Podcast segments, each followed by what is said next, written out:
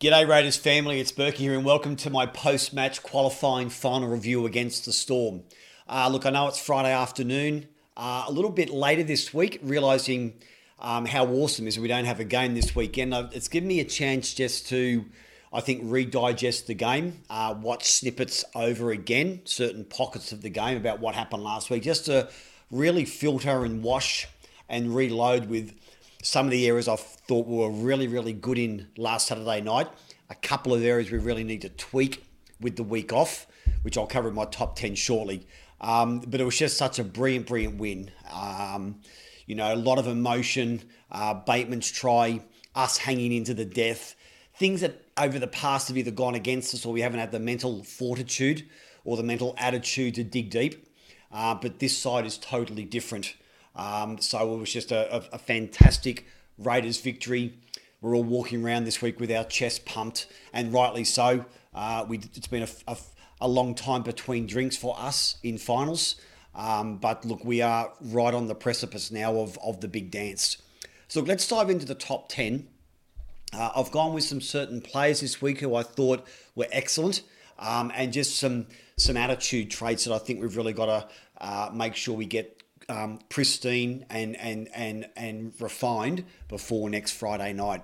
I'm going to start with Joe Tapine. Um, it seems like Joe really comes back from an injury or when he's suspended fresh. And I really noticed that on the weekend. He'd only played one game or probably two games in six, seven weeks. His game, his game the other week on, on Saturday was enormous, I thought. His first up defensive efforts early, if you go back and watch some certain tackles he did one on one, were fantastic. Um, the way that he was able to, at the 76 minute mark with his ring hole hanging out of his butt, the hit he put on Addo-Carr to bring the ball loose one on one. look, the guy was enormous. What I particularly liked about his attacking game early was Hodjo was hitting him on, on an edge, uh, as if he was going to go out towards that edge, but he was he was coming back through the middle ruck with his footwork, with a six foot three, six foot guy like he is footwork around the, that middle third or that, that ruck area is so important, um, particularly if the defensive line can't get you to ground. It gives you a chance to win the ruck. Uh, gives Hodge more space to make some attacking plays and really drains defensive efforts if they can't get players on the ground. So Tapine's attacking forays for us were brilliant first up. Uh, I think he played the full 80 from memory, so that's also a tick for his match fitness for next Friday night. Um, but just some of the impact he had, not very visual with attack, but just those rucks where he'd get it, as I said, on the right edge or left edge and come back through that middle third just to hold the markers in, to hold those middle uh, defenders in and just give us space on the edges. So his game was, was absolutely fantastic. Number two, I've gone for BJ. Now, I will profess I love BJ. Um, a lot of people don't. I think deep, deep down, a lot of people do want him there, to be honest with you. Um, but I thought once again his game on the weekend was sort of rocks and dimes with, with, with BJ. He didn't do anything wrong, no stupid penalties, some really telling big rucks from our end of the field early in the match, particularly where we needed a big body to get us over the advantage line. BJ stuck his hand up like he usually does. His calmness and collectiveness for Bateman's try was first class. It was all BJ, one hand flick past 76 minutes in. He could have gone the soft option with a long pass to Sezer or a long pass to Rapana, um, but he played that whole play absolutely impeccably by bringing Bateman on the inside. So once again, I think having BJ there, it does cause opposition defensive coaches to really mainline on Rapana, Bateman, uh, Leilua, um, and Sezer with Charnze coming from the back. So a lot of defensive effort's going to be around that from opposition coaches. The good thing about it is they leave the our left edge, which is Nick uh, and Jarrod and Elliot and Jack, not as much potency, um, but it just gives us a really nice plan B. If either one's off for the day, we do have a uh, um, another plan or another attacking area to go to. Uh, but I love BJ. I thought we need him in these sides, or we need him firing the next two weeks for us to win the premiership. We're going to be wishing some unlikely things if he's not there in the future, and we're probably going to wish. You know, I, I, I remember when BJ used to be there, or he used to do this. So we've just got to take the opportunity right now with BJ to make sure he keeps his head on, he keeps his team focus on, because um, the next two weeks I think he can really do some big things in the semis and hopefully the grand final for us. Number three, I've gone for Aidan Sezer, who had a huge game. His defence was fantastic, never missed a tackle. His kicking game was very, very solid. I really liked the way that he was putting those kicks into that corner against Vunivalu, against Addo-Carr, really trying to hem the storm in. His kicks to Papenhuyzen's corner early, where we were able to get numbers through on Papenhuyzen, taking before he had any momentum up, were really top notch kicks. So Aiden's kicking game was on song. I'll come to the kicking game a little bit further down, but I thought Sezer's directional play, positional play, the way that he ran the ball, the way that he organised, I really liked how he would switch right edge to left edge have Jack wider in attack and take the pressure off Jack being first receiver. I think that gave that edge a lot more momentum with Aiden taking a long ball on the run from Hodgson, then hitting Jack out wider. But Sezer's game was a gun on Saturday night, uh, and he's really found his mojo for us now the last couple of weeks, really heading into this critical time of the year. I'm expecting more from him. That would have been great for his confidence. Um, I just feel that possibly his grubber kicks could be a little bit more pristine um, with the way that he grubbers. They seem to bounce quite easily for fullbacks or wingers. But look, I'm not going to split hairs with the way he played. It was a terrific game. Bailey Simonson, number four. He shouldn't have even been on the field the first minute. Obviously, when you're a reserve, you're getting the crowd involvement. You're waiting for Ricky to say to Brett White, get Bailey to warm up or get so and so to warm up 15, 20, 25 minutes in or whatever it might be. Um, he never even had that luxury of a proper warm up and down the sideline. Yes, he'd had the warm up on the field, but then suddenly to be thrown in at the start of the game where you haven't really got your faculties about it, your mental attitude thinking, well, I'm going to be on the bench, I can absorb the crowd, see what's happening with the game, get myself psyched up. For them, him to be thrown straight out there shows a lot of poise and a lot of maturity because usually when you're thrown in that situation, you tend to come up with a couple of mistakes because you haven't really got into the game because you're thinking, well, I shouldn't really be out here at the moment anyway but he's tried the six minute mark. He's returned from the kickoff, the penalty, and so on. He's a little bit jittery under the high ball, you may have noticed, and some other sides will look at that. He seems to jump too early and gets his arms at a cross like that with a, with a hole in between.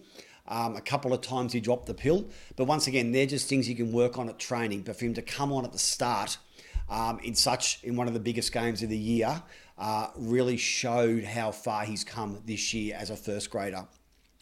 Number five, I've gone for belief. It's a big key word you'll see around with a lot of sides this time of the year, the belief. Um, where I think one of the sides that really need to use those words a lot, belief that we can do it, and we proved it on the weekend, go to Melbourne a second time and win. So everyone wants to believe they can win, but you've got to have belief inside your heart and your soul that you will get the job done. And we really put that to the fore on Saturday night. As I said, there's a real belief with where we are now, where we are where we are as a side. Uh, I think the coaching staff know, the supporter base definitely now um, uh, now knows, the media know that we are the real deal. But we've had to have that belief all the way back from November 2018 to now, that belief that we can win this premiership, and it really came to the fore on Saturday night. Number six, I've gone for double down. What I mean by that is um, we have to really back the belief we've got with our ability and our attitude that whatever a side wants to throw at us, we can absorb and come back with another gear. People have spoken at length the last couple of weeks about Melbourne being able to go to another gear, or the, or uh, the Roosters can go to another gear, and so on and so forth. We proved last weekend that we can go to another gear, not so much with our attack, but more our mental fortitude, our mental ability to absorb bad decisions, unlucky bounces, get in the grind, get in the trenches, and really make a game of it and come back with even more force. So that's really important now the next couple of weeks is we able to absorb that punishment and then give back even better. Which leads me to number seven, trench warfare. The next two weeks, guys, are going to be one in our middle area. So our bench players, the Horsburghs, the Sears, the Louis, um, all our forwards, um, whether Sutton comes back in or not, um, Tapine. These are where these big games are won in that middle corridor. So our forwards, once again, we took it to the Melbourne Storm again Saturday night. Uh, Asofa Solomona was fairly quiet other than 10 minutes after half time. We really nullified the Bromwich brothers by getting up in their face. Um, Munster was quiet. We played him beautifully by turning him back inside off his left foot so he couldn't go outside to Papenhuyzen or so on. So we really, we really played that very well with our trench warfare type of mentality to absorb that punishment and keep coming back. Josh Papalii, number eight, deserved winner of the Meninga medal uh, on Tuesday night. Papa's now a mark man. I think it was a master stroke, and people were spewing on social media. I think it was very clever with Papa not to start. I think he would have absorbed a hell of a lot of punishment from the Storm forwards. Asofa Solomona likes to make beelines for key players, as does Jesse Bromwich. Kenny does Finucane. I think, think for Papa to stay out of that first 15, 20 minute onslaught, it really proved dynamic because when he came on, he was only against the likes of um, uh, Brandon Smith, who's a bull terrier but not a big guy, Max King, Joe Stimson, uh, Kamikamica. So those types of guys, while solid, they're not the world class forwards that the Melbourne have to start with. So uh, I thought that move worked beautifully. Whether we do it next week against the Burgess brothers if they win, or uh, Taupau or Fonua Blake, at least we know it can work. Um, but I think it's going to be a game by game, condition by condition moment where we need to adjust. But I think the way Papa came on after 20 minutes and really tore up that middle area, commanded the ball, commanded the space, earned, he made us earn our right to get over the advantage line each time he took the ball up was terrific. 160 odd metres um, was fantastic effort. Our kicking game. Now, I think on the weekend we may have only had one kick that went dead, which is a huge improvement. I think Melbourne only had one seven set repeat, maybe two. So those little things, it's probably one or two too many.